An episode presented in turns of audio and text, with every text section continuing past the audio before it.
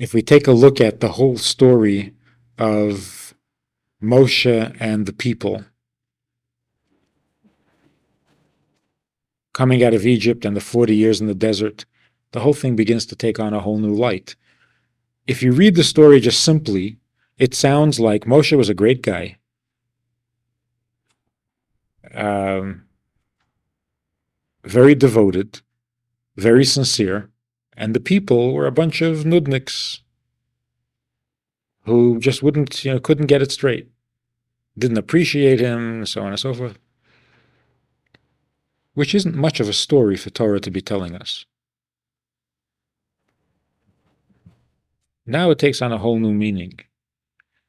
When Moshe came along and performed miracles, the Jews found it interesting. But that, that didn't mean they were going to drop everything and run after him.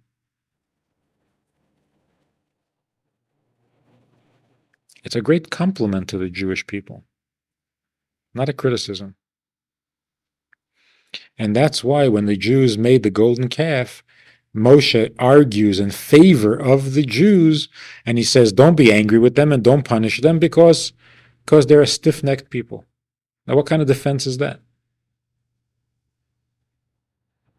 Moshe was arguing in favor of the Jew by saying they are a stiff-necked people. And that's to their favor, because other people would have followed and would have obeyed, but for all the wrong reasons. It would have become a personality cult. But when Moshe came along and, and, and brought ten plagues on the Egyptians and split the sea and brought food from heaven and water from a rock, the Jews said, that's nice. So what else? Good for you. You're a talented man, but what, what does that got to do with me?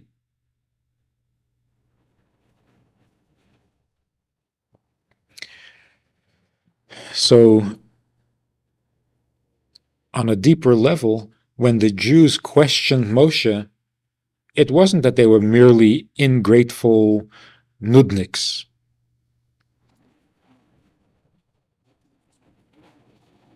They wanted to make sure that what Moshe was showing them and what Moshe was offering them was not his greatness, but something between them and God. And that's why God says, and, and I think in the Tehillim, uh, that the Jews tested God ten times. I mean, they tested God? Where did they test God? When they questioned Moshe. Questioning Moshe was testing God. How so? By questioning Moshe, they meant to say, I know you're a great guy, and you can do all sorts of things. But has this anything to do with God? So it's not that they doubted God. They tested God, meaning to say they, they probed to find the godliness in Moshe's miracles. Because they weren't impressed with the fact that he could do a miracle. They wanted to know, does this miracle convey some kind of a message between God and us? Or is this just you doing it? And if it's just you doing it, you know, applause, applause. you're very, you're great. But doesn't mean I have to devote my life to you.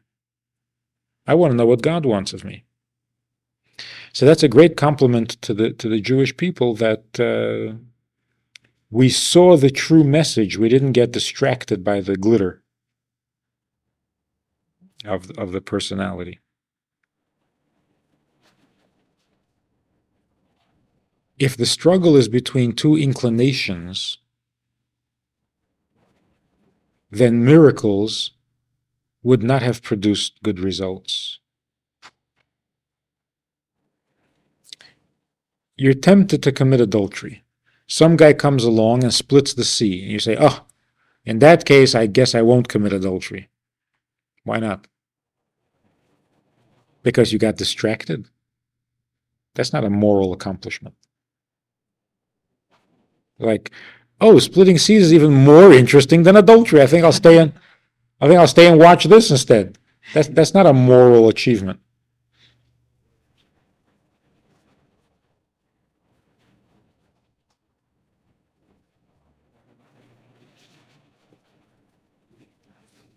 But because the struggle is not between doing the sin and not doing the sin, the struggle is between, between being confused or fooled by what appears to be true versus seeing the truth as it is. Here miracles are very useful, because a miracle means breaking the habit of nature. And when you break the habit of nature, then you see beyond nature. Then you're in touch with reality. And that's what happens when a person sees a miracle. It's not that he's overwhelmed by, by the fact that a miracle can happen.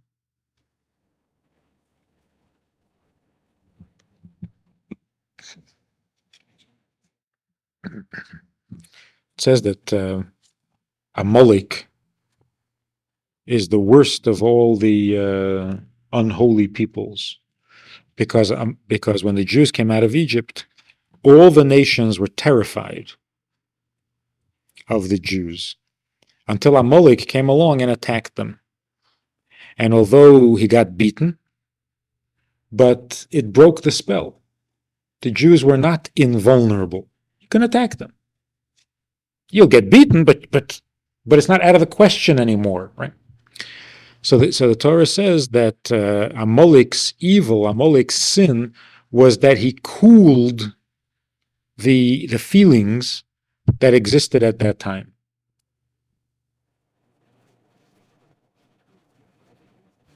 Feelings of the other nations, the awe that the other nations had for the Jews, Amalek cooled it off. Chassidus says that Amalek did worse than that. Amalek cooled the enthusiasm of the Jew. That was his attack on Judaism. Amalek came along and said to the Jews, who were very inspired by the splitting of the sea, Amalek came along and said, "What are you so excited about? What are you so excited about? God split a sea? This is to you exciting? God created the sea out of nothing. So what's the big deal if he splits it? It's no big, no big deal for God to split a sea. What are you guys so excited about?" And that cooled the enthusiasm that the Jews had for, uh, for godliness as a result of the splitting of the sea. And that's why Amalek is so evil, because he takes all the enthusiasm out of. So when we were learning this, our teacher said, after we learned it and we were all, yeah, yeah, yeah, Amalek is terrible. So our teacher said, wait a minute, isn't he right? What's wrong with that argument? He's got a good, he's got a good argument. Why should we get excited about the fact that God split the sea? What's the big deal? A person gets excited. He went into the hospital and the doctors told him that he had no chance whatsoever for recovery. And a miracle happened and he's, and he's healthy. And because of that, he, the person decided that from now on they're going to be observant and they're going to keep Shabbos. What are you getting so excited about? Because the doctor said I was going to die. And, uh, and I didn't die, so God saved me. I mean, God saved you. God created you in the first place. And it was God who made you sick in the first place. And then God decided that, well, okay, so you won't die. So so what's the big deal? What are you excited about? That God healed you even though you were seriously sick. He made you seriously sick. In fact, he made you in the first place.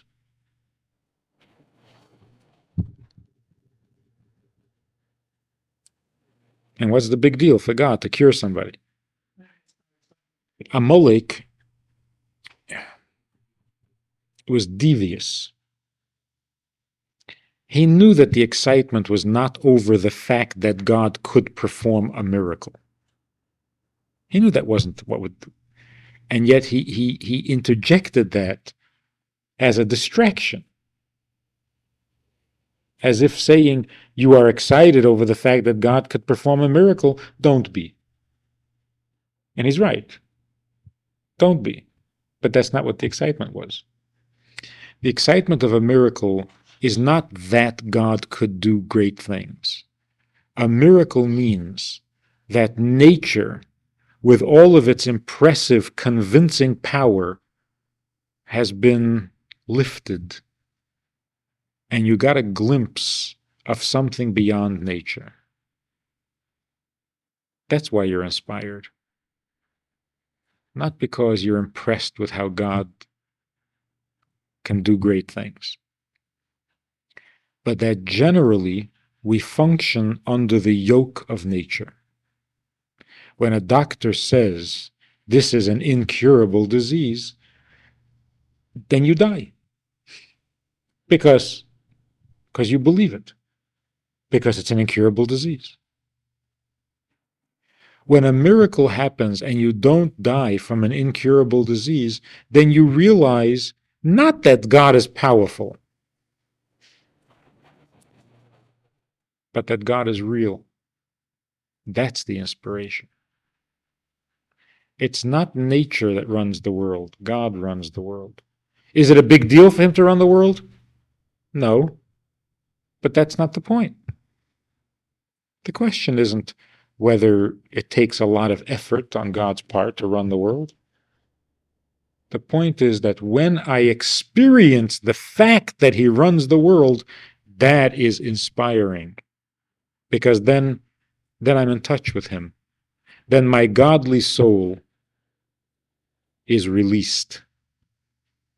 And then I start thinking like a godly soul. And I start feeling like a godly soul. Because I am a godly soul. Except that nature oppresses that with its with its repetition. Every morning the sun comes up. That's terrible.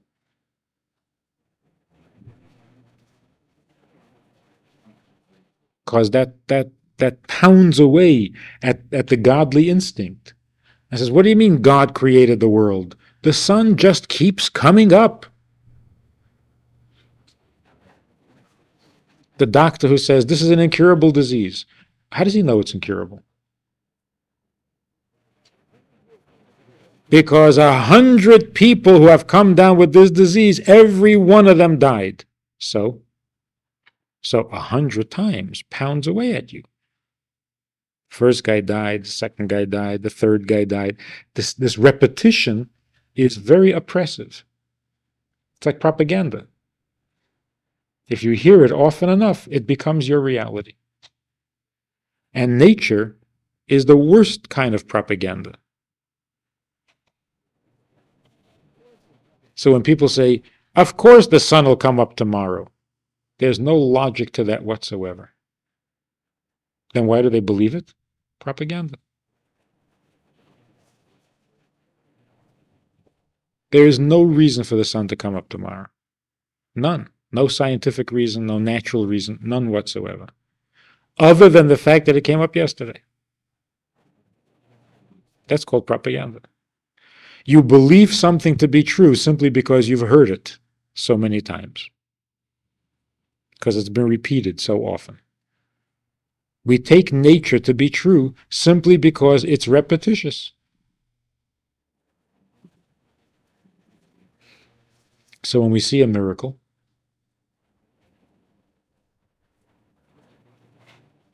we break out of that yoke. We break out of that force of habit.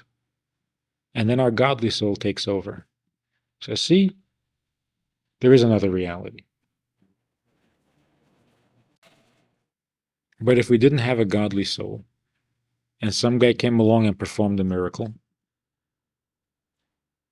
we wouldn't be inspired. We would simply be overwhelmed and impressed by the guy. That's the difference between a true prophet and a false prophet. A true prophet puts you in touch with God. A false prophet impresses you.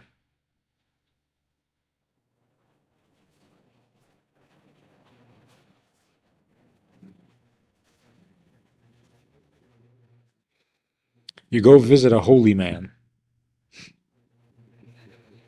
And you come away and you say, "Oy, is he holy? Oy, did I see a holy man? Can't believe it. He's so holy." It's a false prophet. If you go to see a holy man and you come back and you say, "You know, I think from now on, I can't eat non-kosher food anymore. That's a holy man.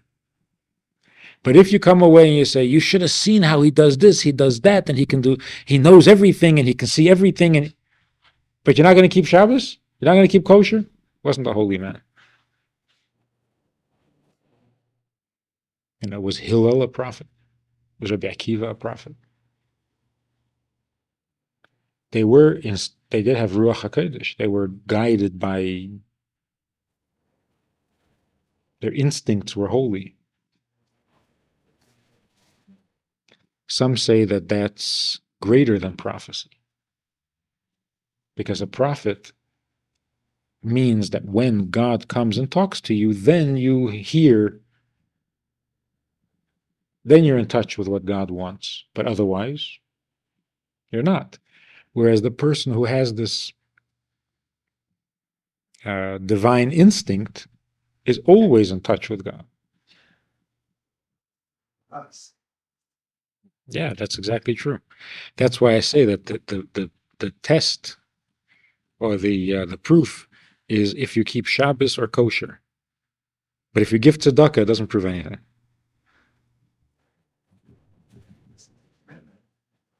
Hmm? Because keeping Shabbos and kosher is a commitment.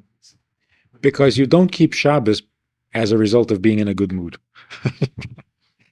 You'll give tzedakah because you're in a good mood. In other words, an expansive mood or a peaceful mood or a serene mood will make you more generous, more tolerant, more patient, more giving. It will make you keep Shabbos. Because what's that got to do with anything? Unless you're in touch with what God wants, because that's all Shabbos is. It's, you know, it's not goodness of your heart. No matter how good your heart feels, you'd never think of keeping Shabbos.